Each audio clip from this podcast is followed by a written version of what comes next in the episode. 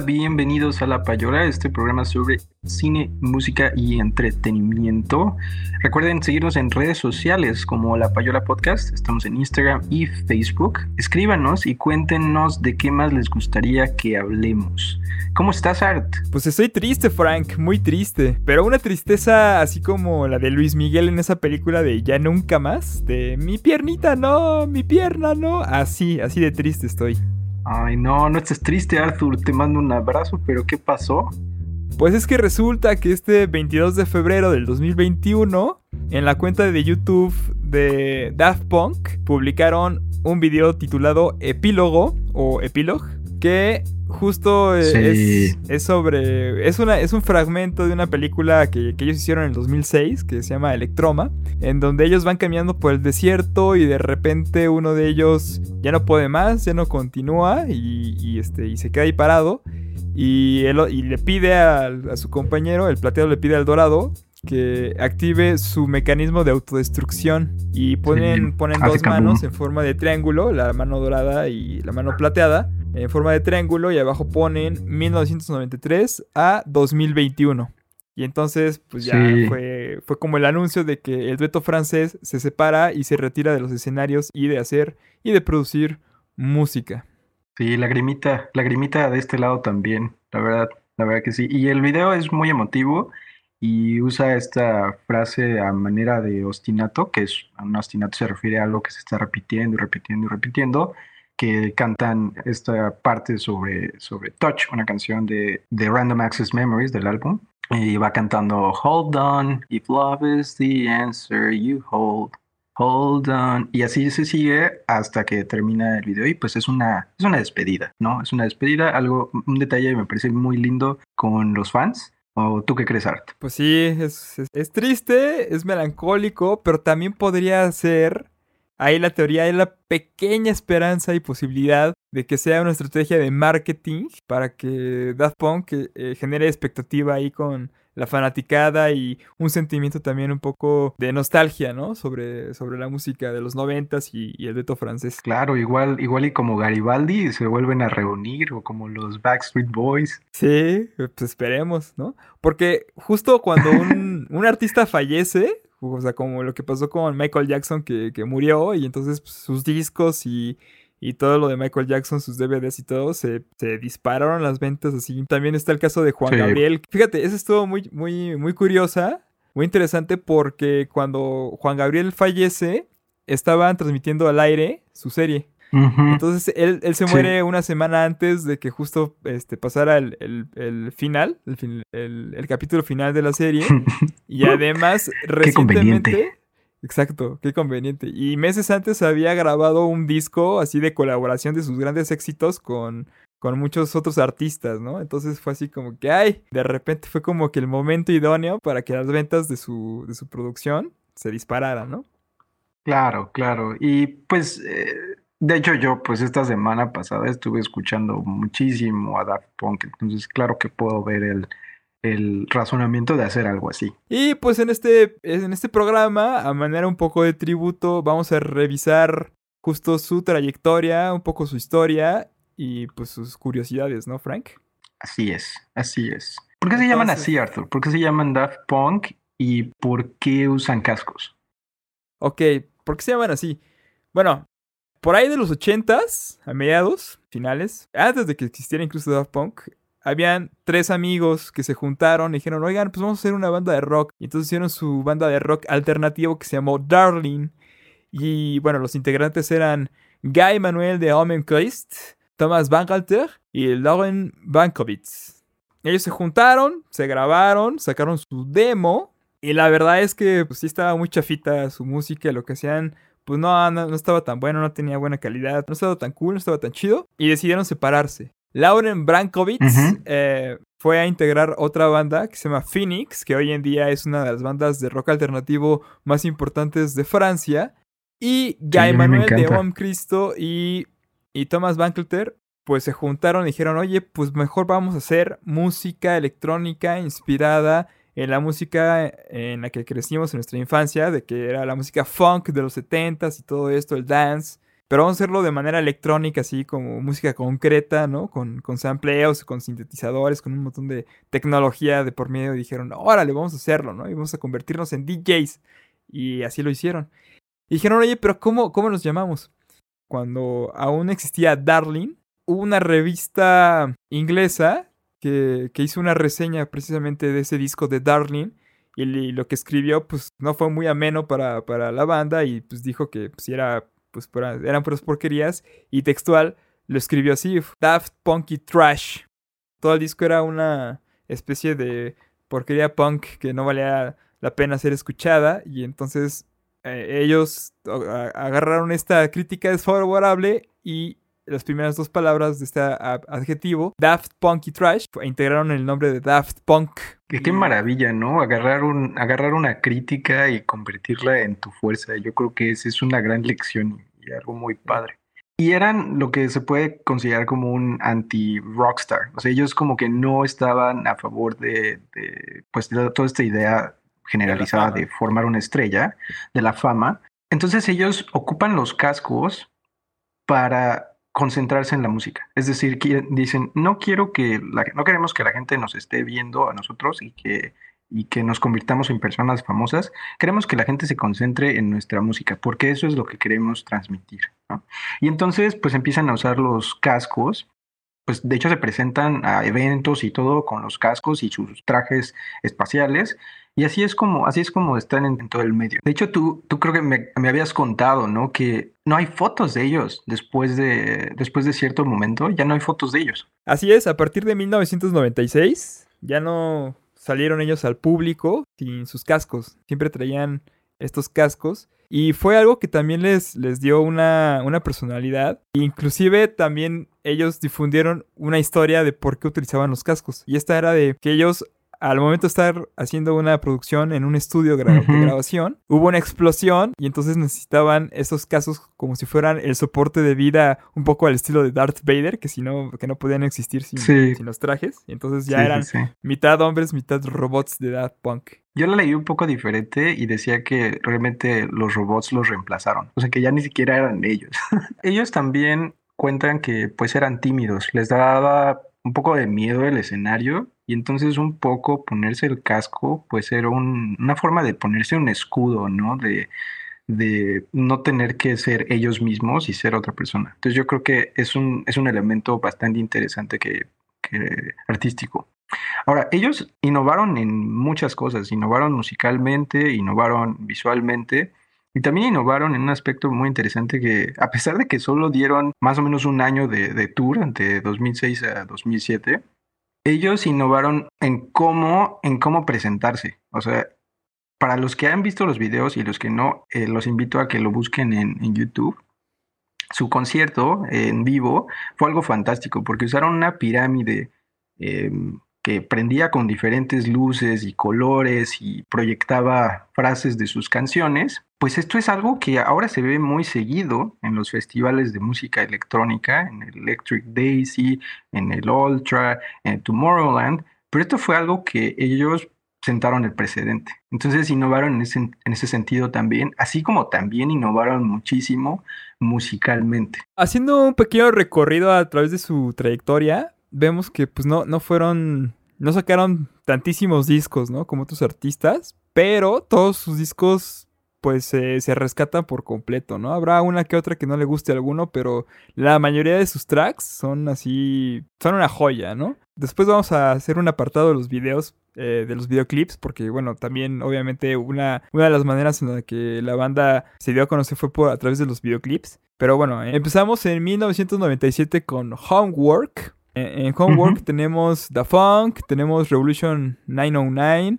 tenemos eh, Burning, tenemos Alive, tenemos Fresh también. O sea, todos estos fueron este, pues, super, super rolas, ¿no? Súper conocidas en, el entonces. Después, fíjate, el, salto temporal fue de cuatro años hasta el 2001, que ellos sacaron, yo creo que el mejor disco de todos, que fue el Discovery, precisamente. Claro, gran disco, gran disco. Con, con tracks como One More Time, Aerodynamic, Digital Love, Harder, Better, Faster and Stronger, que precisamente yo creo que es la epítome de su carrera, yo creo que fue su obra maestra así de todas.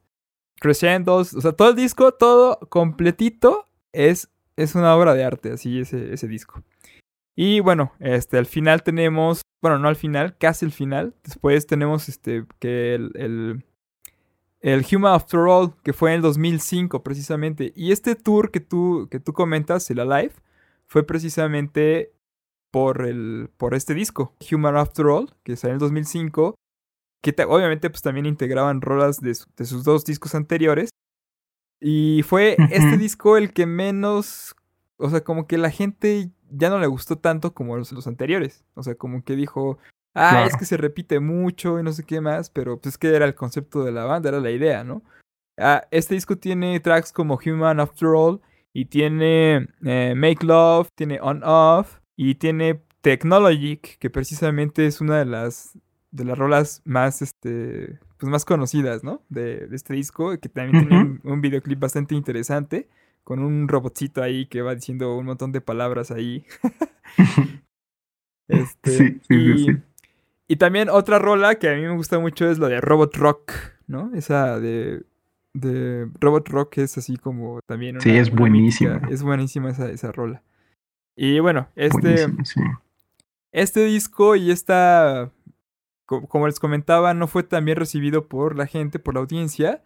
Y fue por eso que ellos decidieron hacer una película que fue El Extroma, que después vamos a comentar más a detalle y que fue precisamente eh, un fragmento de esta película que fue lo que vimos en el epílogo recientemente publicado. Bueno, ¿y qué te parece si vamos a una pausa y regresamos a un segundo bloque para seguir hablando de Daft Punk?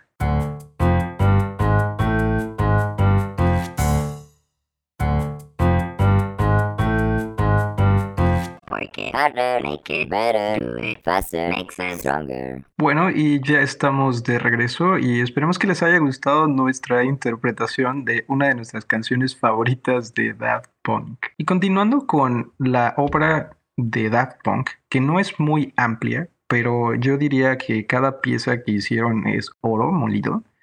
Ellos nada más hicieron cuatro álbumes. El cuarto de estos siendo Random Access Memories, que es el más reciente.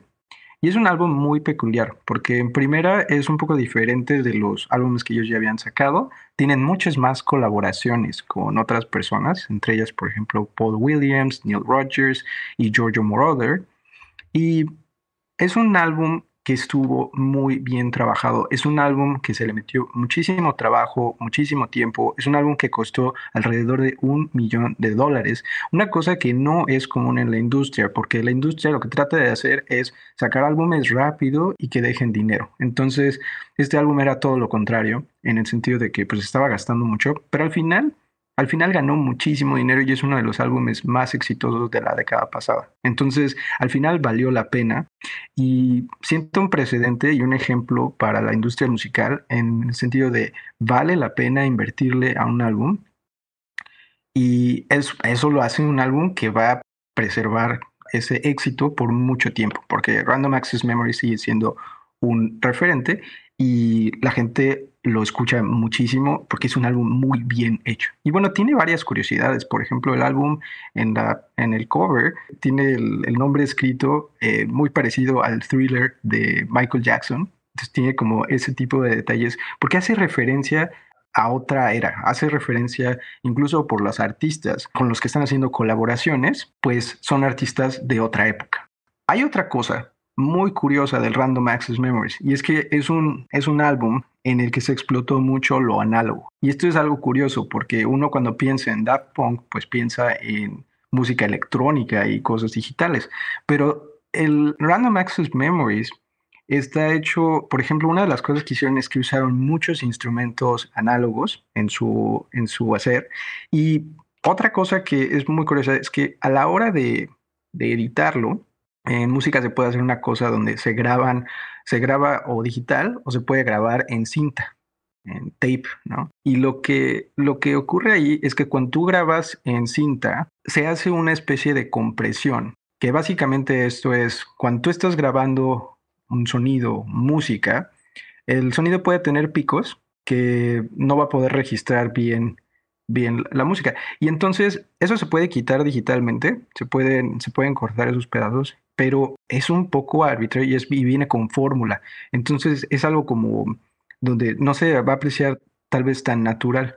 Pero cuando se graba en cinta, se quitan esos pedacitos que, que son como picos, cosas muy altas, eh, y, se quitan, pero se quitan de una manera un poco aleatoria y se construyen algunos sonidos nuevos. Y esto es como muy aleatorio y es algo que le da como un poco unicidad a la música que se está creando, porque está generando algo que suena análogo. Y algo análogo, para los que no están familiarizados con este término, contrario a lo digital, pues algo análogo es algo que se produce como un poco de manera única en un instrumento donde no es digital, o sea, no está prehecho. O sea, yo cuando toco un teclado digital, ese sonido ya está grabado y siempre va a sonar de la misma manera. No importa si yo lo aprieto de diferentes formas, generalmente va a sonar de la misma manera. A diferencia de un piano real, donde sí depende mucho incluso del día donde lo estoy tocando, porque las condiciones incluso del clima pueden afectar la madera del, del, piano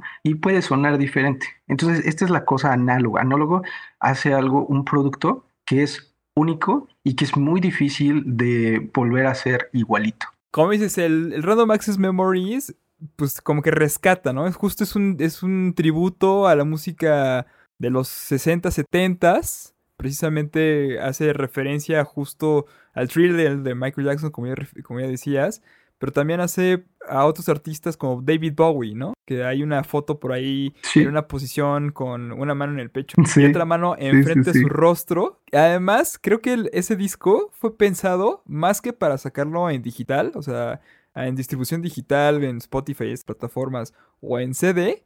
Lo pensaron más como la gente que lo iba a comprar en LP, o sea, en disco de acetato de esos grandotes. Entonces, de hecho, la, edición de lujo de, este disco es justo es un LP. Y pues, trae así fotografías y varias cosas ahí en el bootleg. Entonces, y sí, justo es un tributo, yo siento, justo a la música, pues a la, a la buena música de antaño, a la buena música, y por eso también, pues costó tanto, ¿no? Porque utilizaron orquestas reales, utilizaron estudios de grabación, grandes, con micrófonos carísimos. Entonces, justo este millón de dólares que se echaron en la, en la, producción está súper justificado porque es un producto de excelente calidad. Yo creo que es el mejor. Es yo siento que es el mejor disco hecho, no solo de Daft Punk, sino de, de toda la década, ¿no? O sea, este disco salió en el 2013. Posiblemente sí. En el 2013 y fue yo creo que una carta de amor a toda una industria que ya se transformó y que ya no que, ya no funciona como, como, como lo estaba haciendo en los 70s, en los 80s. Entonces, de hecho, eh, arrasó en los Grammys. En el 2014 tuvo 3, 4 Grammys ahí, este, el Random Access Memories y, es una joya. O sea, yo le recomiendo a los podcast escuchas que son fanáticos de Daft Punk. Y si les gusta mucho, que, que lo compren, que lo compren físicamente este disco. Creo que vale mucho la pena y, y bueno, también depende mucho de dónde lo vas a reproducir y todo esto, pero creo que es un discazo y vale la pena tenerlo ahí en la colección, ¿no? Y bueno, una de las cosas que Daft Punk hizo muchísimo y yo creo que hizo todavía más famoso que lo que era en su momento, los sintetizadores. Los sintetizadores son un instrumento musical que, diferente a una guitarra o a un piano, la los sonidos que generan, al, menos los primeros sintetizadores, lo hacían cambiando, por ejemplo, el voltaje de la electricidad. Modulando el voltaje, se podían crear diferentes sonidos que luego se podían amplificar y se, y se escuchaban, ¿no? Ahora, ellos, ellos empezaron a usar, por ejemplo, sintetizadores eh, Moog, Moog y, el, y luego salió otro que se llamaba Moog Mini. Y esto fue una revolución en la industria musical y ellos lo ocuparon muchísimo. Ahora, uno de los precursores de, de estos sintetizadores, que algunos de ustedes pueden estar más familiarizados con, por ejemplo, son los órganos, los órganos em, que suenan, por ejemplo, en el béisbol, el ti ti ti ti ti ti ti ti ti ti ti ese órgano es el llamado órgano Hammond y ese órgano es, es precisamente uno de los primeros instrumentos que empezaron a hacer sonido usando electricidad. Otro buen ejemplo es el, es el theremin. que es este instrumento que suena como a, como a casa embrujada, así como... "Uh, uh", que ya tendremos un programa sobre el theremin, porque es un, es un instrumento que, que causa mucha emoción, al menos en la, en la industria musical. Se usa poco, pero es, es, es una cosa bastante, bastante mágica. Y bueno, pues de los que, de algunos de los, de los de los sintetizadores se han usado en canciones muy reconocidas para muchos. Yo creo, por ejemplo, uno de los más viejos, yo creo es eh, The Doors, por ejemplo, ellos, ellos, ten- ellos usaban mucho los sintetizadores en los, eh, los teclados y todo esto. También eh, Aja, el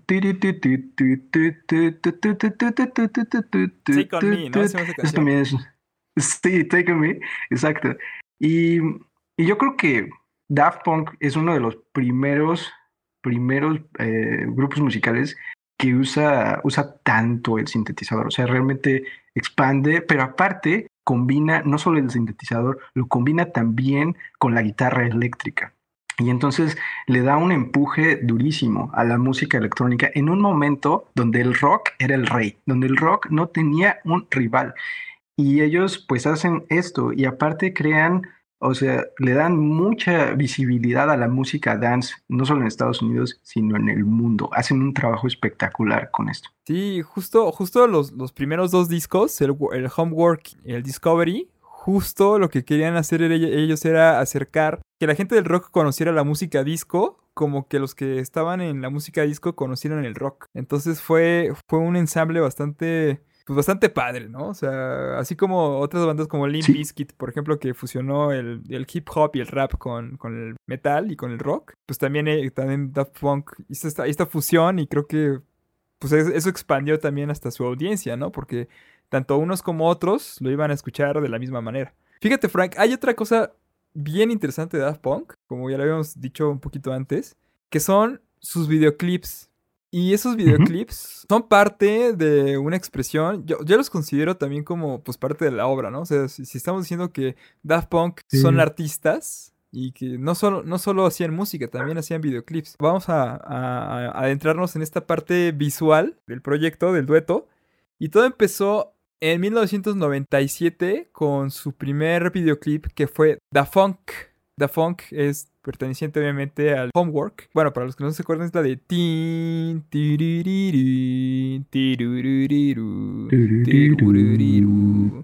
Guau, guau, guau, sí, ¿no? Pero el video causó mucha sensación, fue muy relevante, llamó mucho la atención, porque presentaba a Charlie. Charlie era un perro con cuerpo de humano, con garritas, sus orejas largas.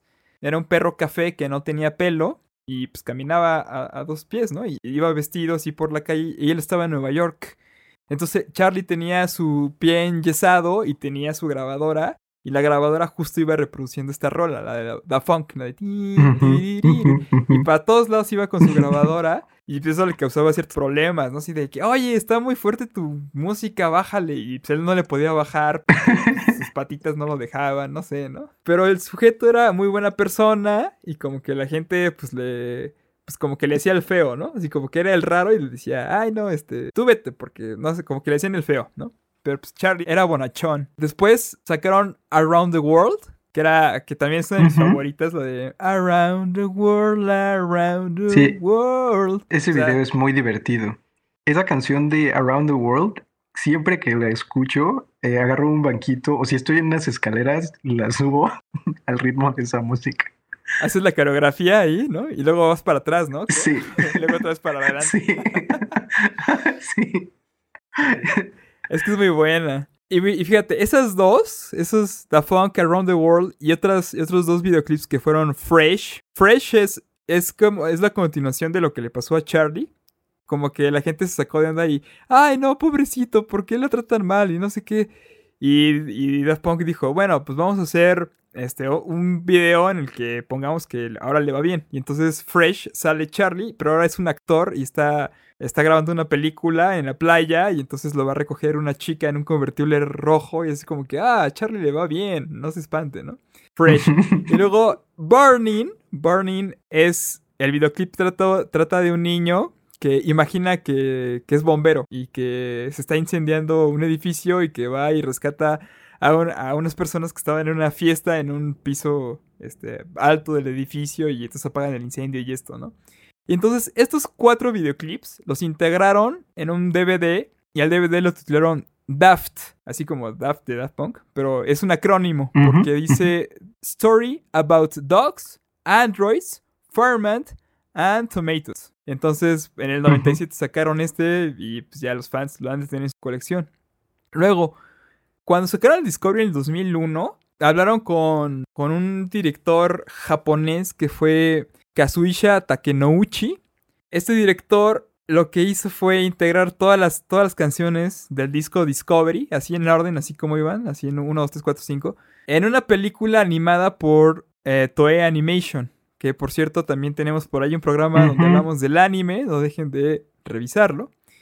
Y bueno, la película se llamó eh, Interstellar 5555 y salió en el 2003 y es una película pues, bastante interesante donde unos extraterrestres de piel azul son secuestrados y traídos a la Tierra para interpretar una banda y ganar un disco de oro para fines más oscuros que ahí los dejaré para que vean la película completamente. Y para el 2006, después de haber sacado el, el Human After All, sacaron esta película Electroma precisamente en la que ellos, eh, ellos son unos robots que intentan ser humanos. Se disfrazan de humanos, se hacen una especie de operación. Les ponen, encima de los cascos les ponen una especie de gelatina color carne y les ponen este, narices y orejas y pelucas y como unos prostéticos acá. Y entonces ya están bien emocionados, se salen a la calle porque son, ya son humanos, pero, pero ese material no es resistencia al sol y entonces se empiezan a derretir y todo un caos ahí, ¿no? Y esa película la sacaron precisamente porque como el disco no fue bien recibido, fue como para decirle a la gente, oigan, nosotros somos artistas y era lo que queríamos decir en ese momento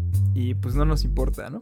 Y bueno, obviamente, ¿quién no va a recordar la película de Tron Legacy ahí en el 2008? Que también participaron y salieron ahí en algunas escenas, algunas secuencias también hicieron tracks para esa, esa película justo junto con tu gran Una de mis favoritas, sí. Exacto, con tu gran héroe Hans Zimmer, ¿no?